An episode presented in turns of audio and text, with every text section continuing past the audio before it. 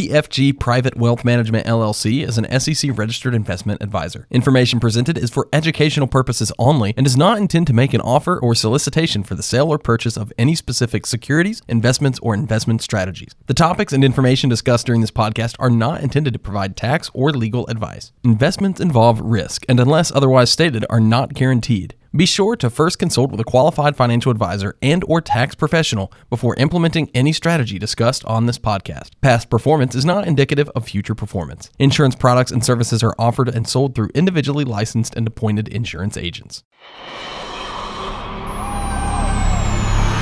The rules of retirement have changed. No longer can most of us rely on Social Security or a single pension to fund our futures. We're living longer, and retirement doesn't just last a handful of years anymore. Instead, you might stay retired for 20 or 30 years, and maybe even more. We need to look at retirement through a new lens, with fresh eyes, with a new approach and plan of attack. Here to answer the call are financial advisors John Teixeira and Nick McDevitt of PFG Private Wealth Management, serving you throughout the Tampa Bay area. This podcast is Retirement Planning Redefined, and it starts right now. Hey, everybody, welcome into this edition of Retirement Planning Redefined. Mark here once again with the guys from PFG Private Wealth. John and Nick joining me as we talk about investing, finance, and retirement from the confines of our own happy homes as we're still on lockdown doing this thing here. Everybody doing okay, doing safe. John, how are you, bud? I'm doing good. I'm doing good. How are you? Not too stir crazy?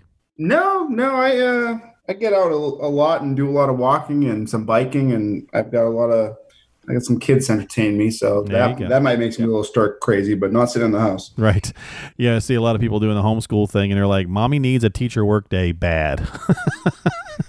you know, all the all the moms that are doing homeschooling and whatnot. So I, that would, yeah, mine's grown, so that would be frustrating. And, and kudos to those folks that are doing that. Nick, what about you, bud? How are you?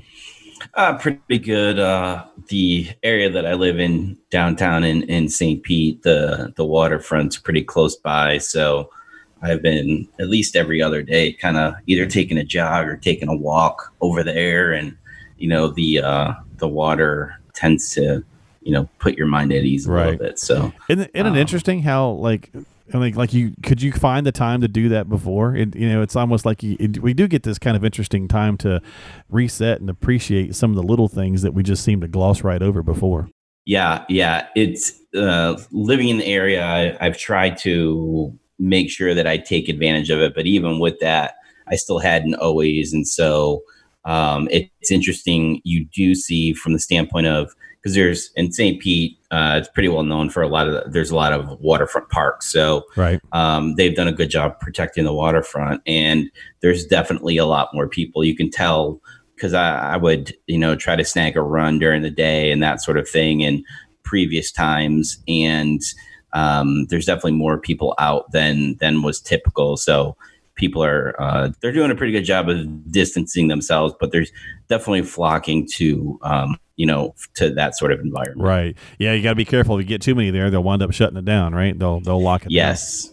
Yeah. So yeah, hopefully, I know I saw that with a lot of places like here where I'm at. You know, we go out to the lake or whatnot, and uh, you know, you were allowed to go use the, the the parks are closed, but you could go to the state parks, but you could go to the lake, and you go get on the lake and you get on the boat, and then people were hanging out and putting their boats together and you know chit chatting and drinking beer or whatever the case might be. And it's like, uh, no, and sure enough, they closed the lake. You know, so it's yep. like you know, you got a whole lake, stay you know, stay apart from one another a little bit, just ride around your boat, do some fishing, whatever, but uh, yeah, don't make a party out of it. But no, they did, so they closed the lake.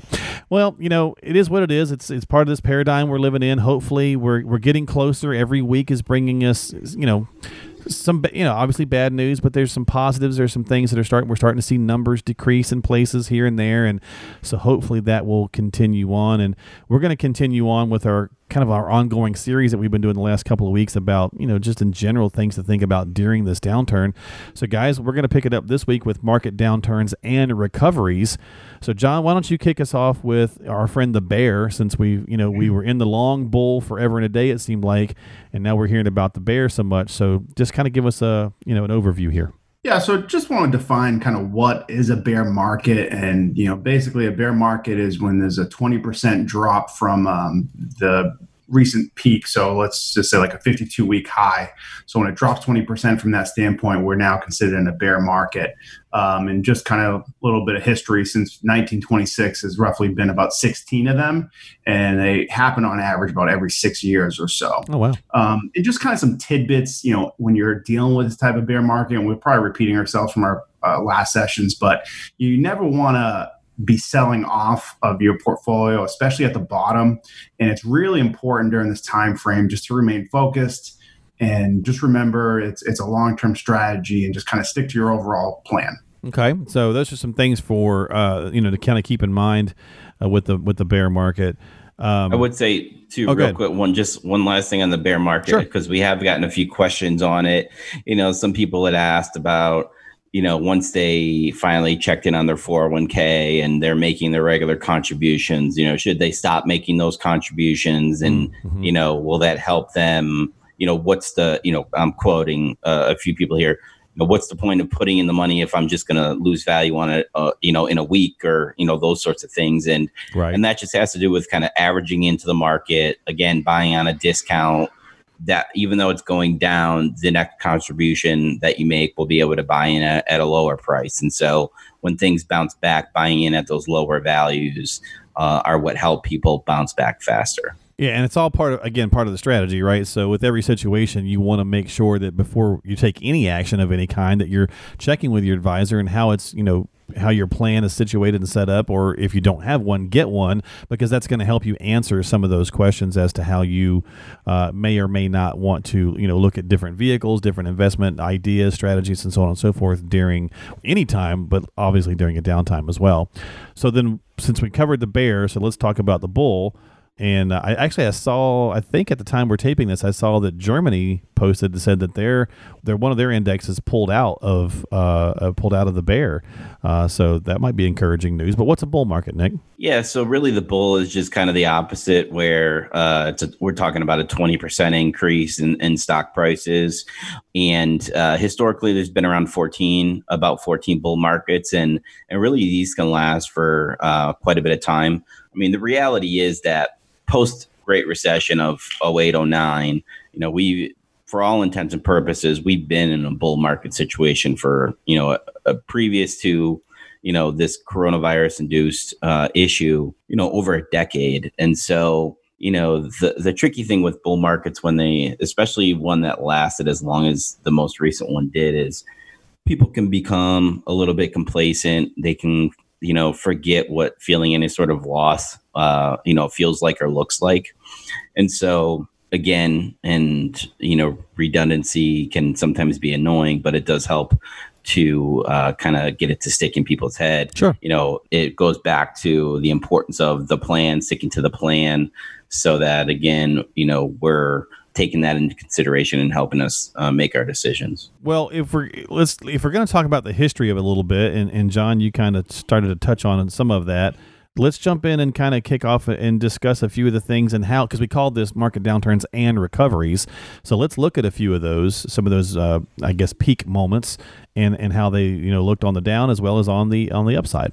Yeah, so you know, one of the more famous ones is the Black Monday, October nineteenth, nineteen eighty-seven. I was a was a little boy then, so I wasn't really paying attention much to what was going on.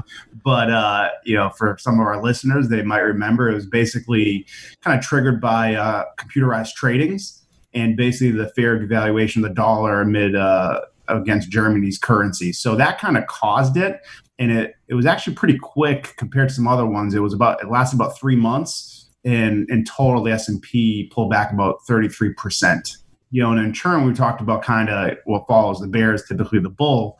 Recovery took roughly 18 months, and then, as Nick mentioned, you know, basically in the in the initial phase is when you see a lot of your gains. So in the first 12 months after that, the S&P gains are about 21%. So that's why it's important to just stay the course and always stay invested because you don't want to miss that initial upfront of um, the basically rally up. Gotcha. And, and we've heard yeah. a lot of comparisons to this one, the, the drop of 87 and the speed of it to, to what we saw, obviously, with the beginning of the coronavirus as well. We you probably saw a lot of that on the news from time to time. For sure. And uh, just want to emphasize that this is not to be confused with the Showtime show Black Monday. Um, although, for those that, that, haven't seen it, it is pretty funny. It is a, uh, a very adult show. But in these times, if somebody's looking for a Something little bit watch. of dark humor and levity, the TV show on Showtime is really funny. I'll have to check that out. Thanks. All right, so let's go to let's go to the big boy here. I, you know, because that's probably the one that's most, you know, obviously besides this, fresh in yeah. our mind is is 08. Yeah, so in 08, you know, the main trigger there that caused it was really the uh, housing market in the U.S. basically collapsed, and you know that lasted really from you know late 2007 to 2009 roughly 17 to 18 months and the dip for the S&P from you know the peak was about 50 roughly 57% down from the highs um, you know the recovery took you know roughly 3 years or so but the 12 months following the the pullback the S&P gained about 68%. So again, important to stay invested because you just don't know when that rally is going to happen. Yeah, and you yeah. know eh, eh, the recession. That one, you know, and, and I think that's where people also, guys, and I'll let you, you know, continue on with this analogy in a second. But I think that's where people are really also just taken aback about how to handle this one because there were economic indicators with the other one. There really wasn't with this. This is a completely different animal. So it's really hard to say how we've heard them say it's going to bounce back in a V. Some say it's going to come back in a U. You know, and and as far as it's going to you know come down, go flat for a while, then come back up sharply or whatever. But it's so hard to predict because this is a a, a medical health thing. We really haven't seen this before. Yeah, it's definitely a different sort of situation, and and there have you know probably a month back we had sent out an email blast that talked a little bit about some of the previous pullbacks with health related or virus related things and mm-hmm. And those uh, were definitely different because we never had this sort of you know social distancing or uh, Ma- you know, mass closing down yeah, yeah. mass closing and those sorts of things. So you know it, it will be interesting to see the the impact over the next 12 to 18 months. And you know the market's definitely been dialed in or trying to dial in to what sort of time frame we're looking at where people can start to kind of get back to work but yeah it, it's there's definitely much less intermediate term you know fallout in this so far than we had in the recession well, and you know, some people would say that this was egged on. You know, uh, some of this has been made worse by you know trade wars and all those kinds of things that were kind of you know we were working our way through that as you know at the end of middle of 19 end of 19 going into 20 i think we were supposed to start the phase one and all these different kinds of things so there's a little bit of data there too yeah, yeah, there was a pullback uh, with the trade wars, you know, trade war with China and stuff like that, and that was also a, a pretty quick one where basically the downturn was about three months. S and P went down about you know twenty percent from the high. Recovery was four months. Again, it just it bounced back fast, and basically almost 38% in the next 12 months following that. So, yeah, know, just for for clarity on the time period, this was the Q4, the fourth quarter of 2018 where you know the year had started off pretty good, and then we had that quick drop in the last quarter. Oh yeah, after Christmas their, there, yeah, yeah, their mm-hmm. year-end statement at the end of 2018, and then you know 2019 was such a good year, and part of the reason it was such a good year was because of that drop. And it's interesting because people remember how great 2019 was, but they right. tend to forget what happened at the end of 2018 which is kind of like when your friends go to Vegas and they brag about sure, what they yeah. won, but not what they lost, you know, that sort of thing. So you've been talking to my wife again. It sounds like. Yeah. of course, I've been to Vegas in a long time, but uh, yeah. you know, with uh, with everything that's going on, well, you know, guys, in general, you know, a lot of the information if you're going to take from this, and and that's actually a good point about Q4. I mean, it dropped so fast around Christmas of 18, and it was you know bouncing back pretty darn fast.